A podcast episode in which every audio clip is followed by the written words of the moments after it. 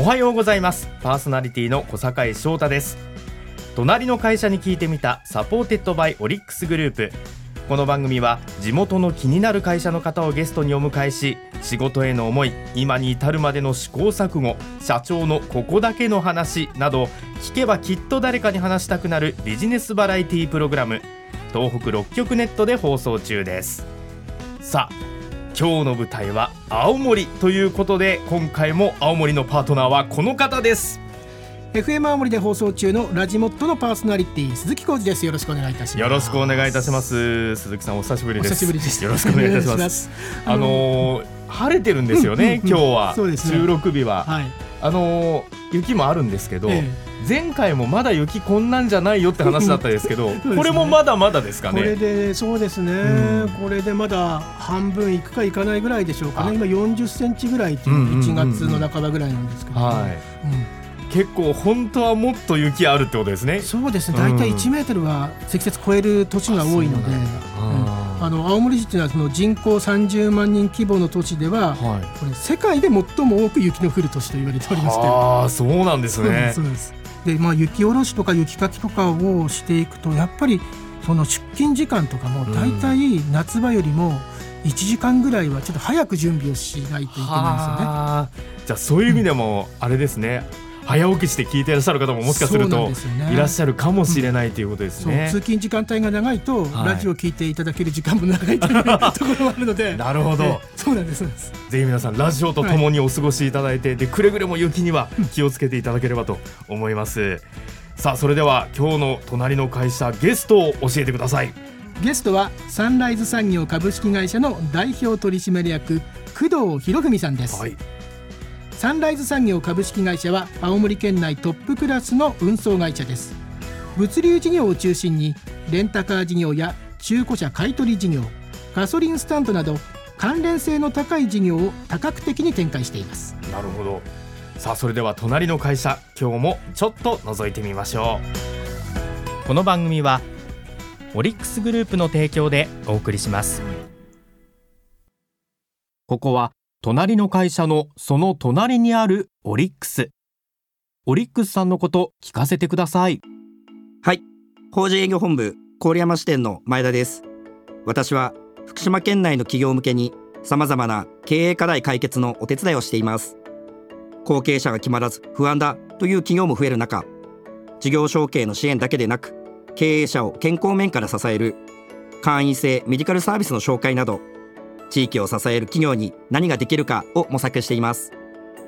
経営課題の解決策についてお客様から良い意味でこれまで聞いたことがないとのお言葉をいただけたことは特に心に残っています。福島県いわき市出身の私は昨年転勤で地元に戻ってまいりました。皆様に寄り添いふるさとに貢献していきたいと思います。地域の企業の皆様の課題を共に解決します。いつも隣にオリックス。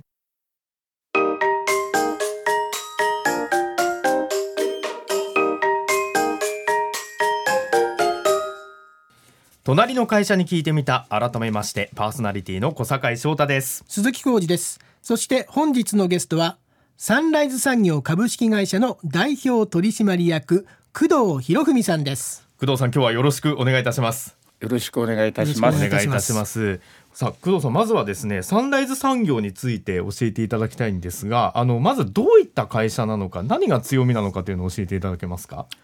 はい。えー、私どもはあのお運送業を営んでおります。はい。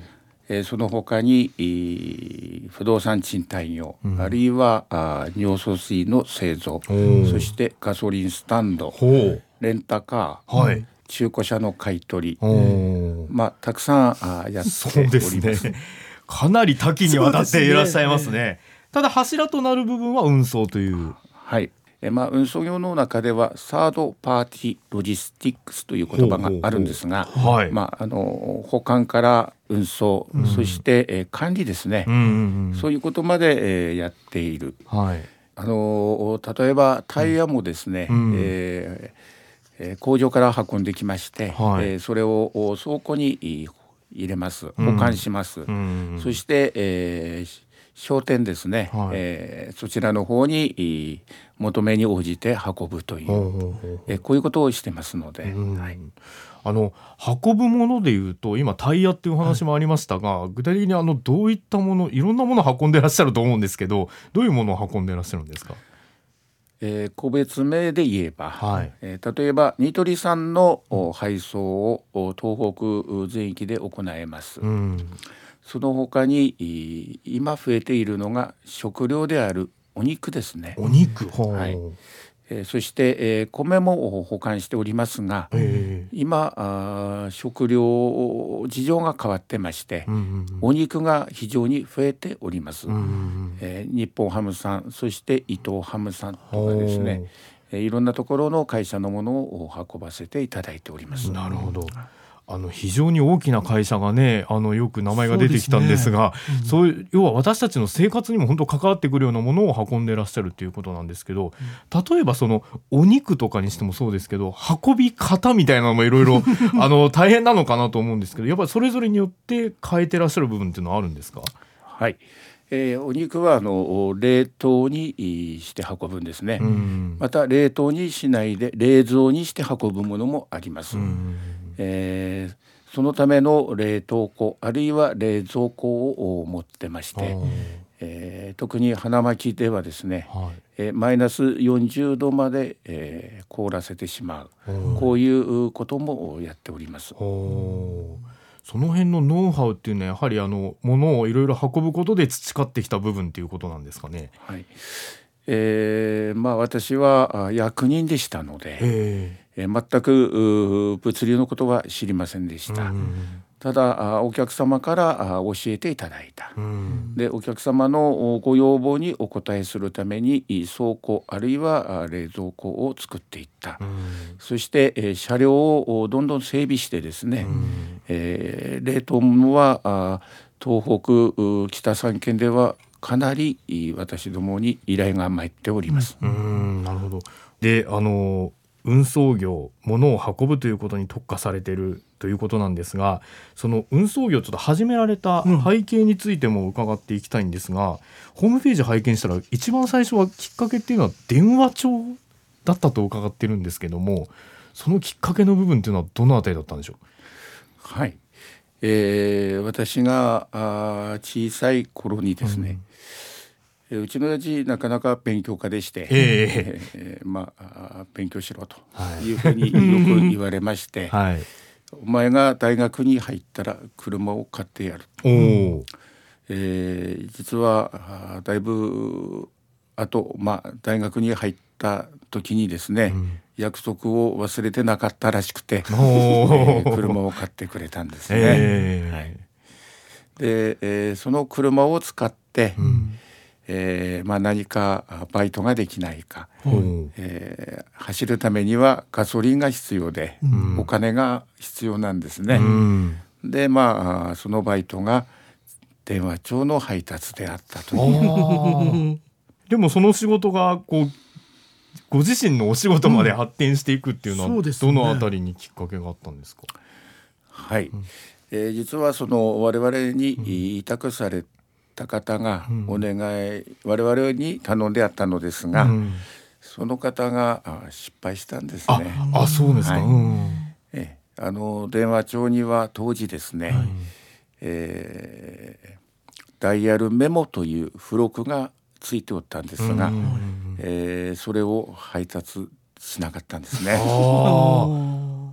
結構な失敗じゃないですか、それね、はい、でそれは広告として成り立ってますので、えー、当然広告料をお支払いしながらも配達されないということでは、お客様はお怒りになるわけですよね。まあ、そこでできなくなったんですが、うん、その後あの NTT さんの方に私だいぶ出入りしておりましたので、うん、いろんな仕事を頼まれてました。うん、えー、例えば荷物を動かすとかですね、えー、それで、えー、ある時、まあ、元は電信電話公社という名称でしたが、うん、えー、そこから電話が来まして、うん、えー、営業課長さんでした、うん、その方が話があるのでちょっと来てくださいっていうことで行きましたら、お前に電話帳の配達をしてほしい。ほ実はお前しか頼む人がいない。う。ほ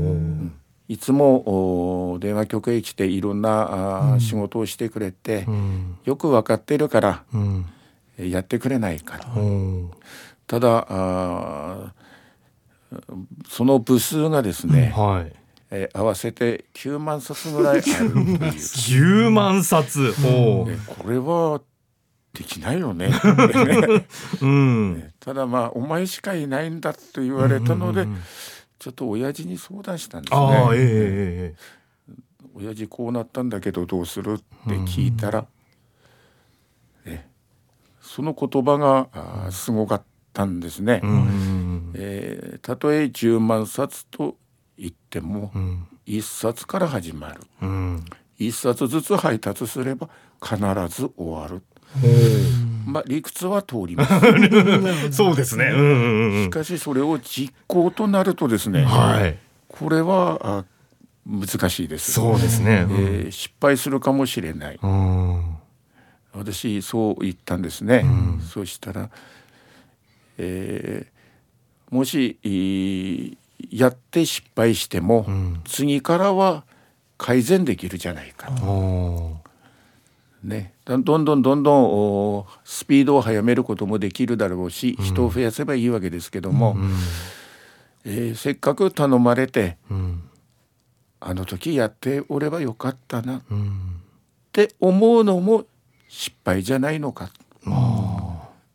それはやってれば必ず終わるんだから やろうと言われましてまあ無我夢中でした。お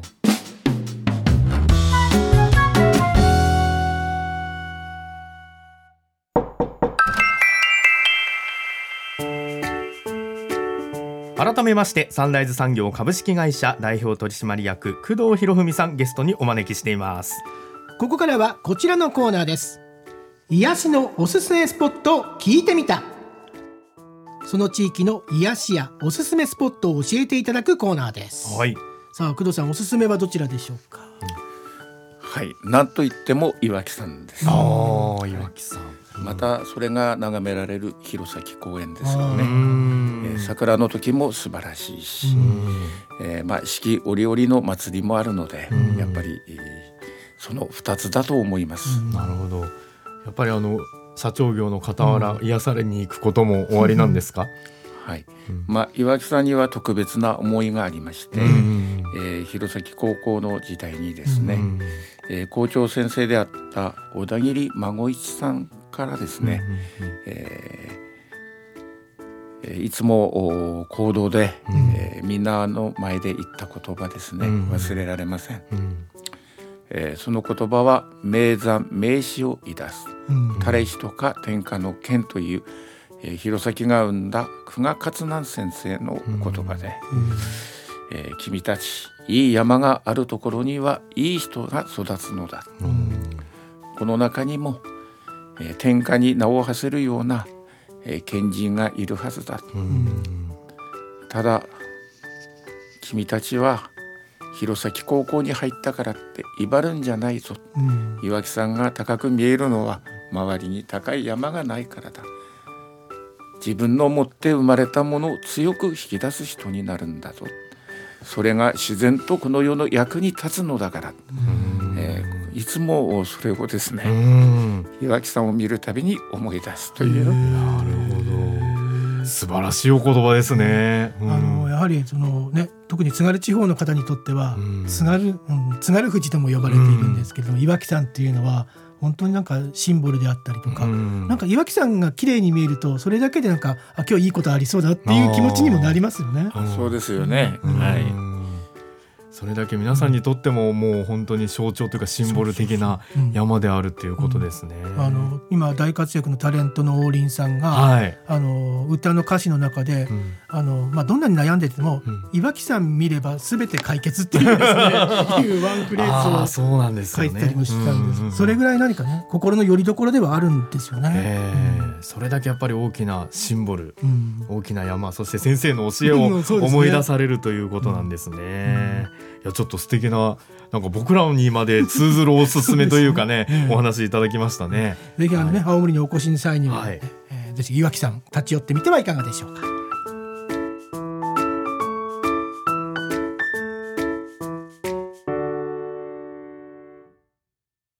父様一冊の配達から積み上げていけばできるっていうそのお父様がおっしゃるのもすごいと思うんですけど、うん、お父様ってやっぱり物流に関してはもう詳しくその頃からいらっしゃったんですか？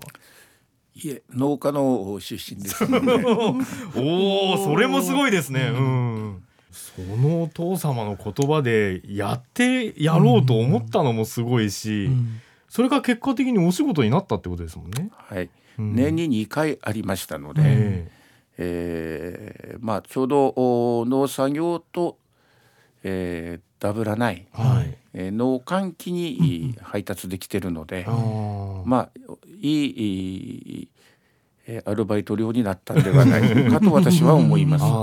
え私は公務員でしたので、はい、そのお金を得ることはできませんでしたけれども、えーえー、そういうふうに思います。なるほど。あ、じゃあ学校卒業されて、うん、すぐに運送業に入られたのではなくて、うん、一度公務員になられて、うん、っていう時期があるわけなんですね。ええ、本当はね、うん、え学校の先生になりたかったんですけど、落第で、えー、滑り止めにって言えば。市役所の方に怒られるかもしれませんが、えー、弘前の市役所にですね、はいえー、入ることができました。あなるほど。実は47の時にですね、えーえー、親父が71歳で亡くなりまして、えー、病気で亡くなったんですが、はい、えー、その後運送業を続けるのか、うん、まあ十何人の社員おりましたけど、うん、えー、それとも廃業して公務員を続けるのか、うん、2つの道を選ぶことになったんですね。えー、うちの家内はお前が市役所の職員だから結婚したんだと言いますし。酷なことをおっしゃいません。私としては非常に苦しい立場になったんですね。ただまあ社員にそのお話をしましたら、えー、えー、俺たちはわっぱを握るしか脳がないんだと。これでしか生活できないんだこういうふうに言われてぜひ続けてほしい、えー、私もまあ情にほだされたというかですね、えー、運送をやることにしまして、えー、市役所に辞表を出しました、えー、大変辛い決断だったんですけども。はい今ちなみにその最初本当に少人数でね始められた会社ですけど今全体でいうとどれぐらいの方と一緒に働いてらっしゃるんですか？はい。サンライズ産業本体だけで、うん、えー、まあえー、650人ぐらいだと思いますが、うん、えー、まあ、その後 M&A しましたので、うん、グループ全体では1,000名近いです。あ輪が広がりましたね。はい、えーありがたいことにどんどんどんどん人が人を呼んでくるというか、仕事が仕事を呼んでくるというか、まあ気がつきましたら今のようになってたという。ああなるほどね。だから最初のきっかけはほんの、電話帳を運ぶという小さな種だったかもしれません、それはもう気がつけば、どんどんどんどん大きくなって。枝がね広がってますね。そうですね、うん、今となっては大木にも育ってらっしゃるというのがすごいなと思うんですけど、ちょっと次回はですね会社が大きくなっていった M&A のお話も含めてね伺っていければと思います。さあ本日のゲストはサンライズ産業株式会社代表取締役工藤博文さんでした。工藤さん今日はありがとうございました。失礼いたしました。ありがとうございました。ありがとうございます。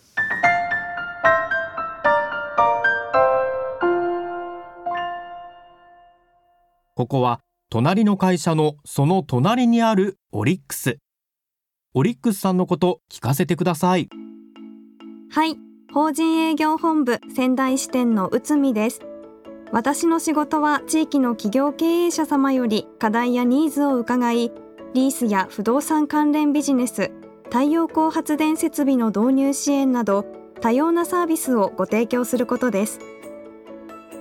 従業員のことや会社の未来のこと経営者の方々がいかに広く深く考え舵取りをされているのか社会人1年目の今から学んでいます。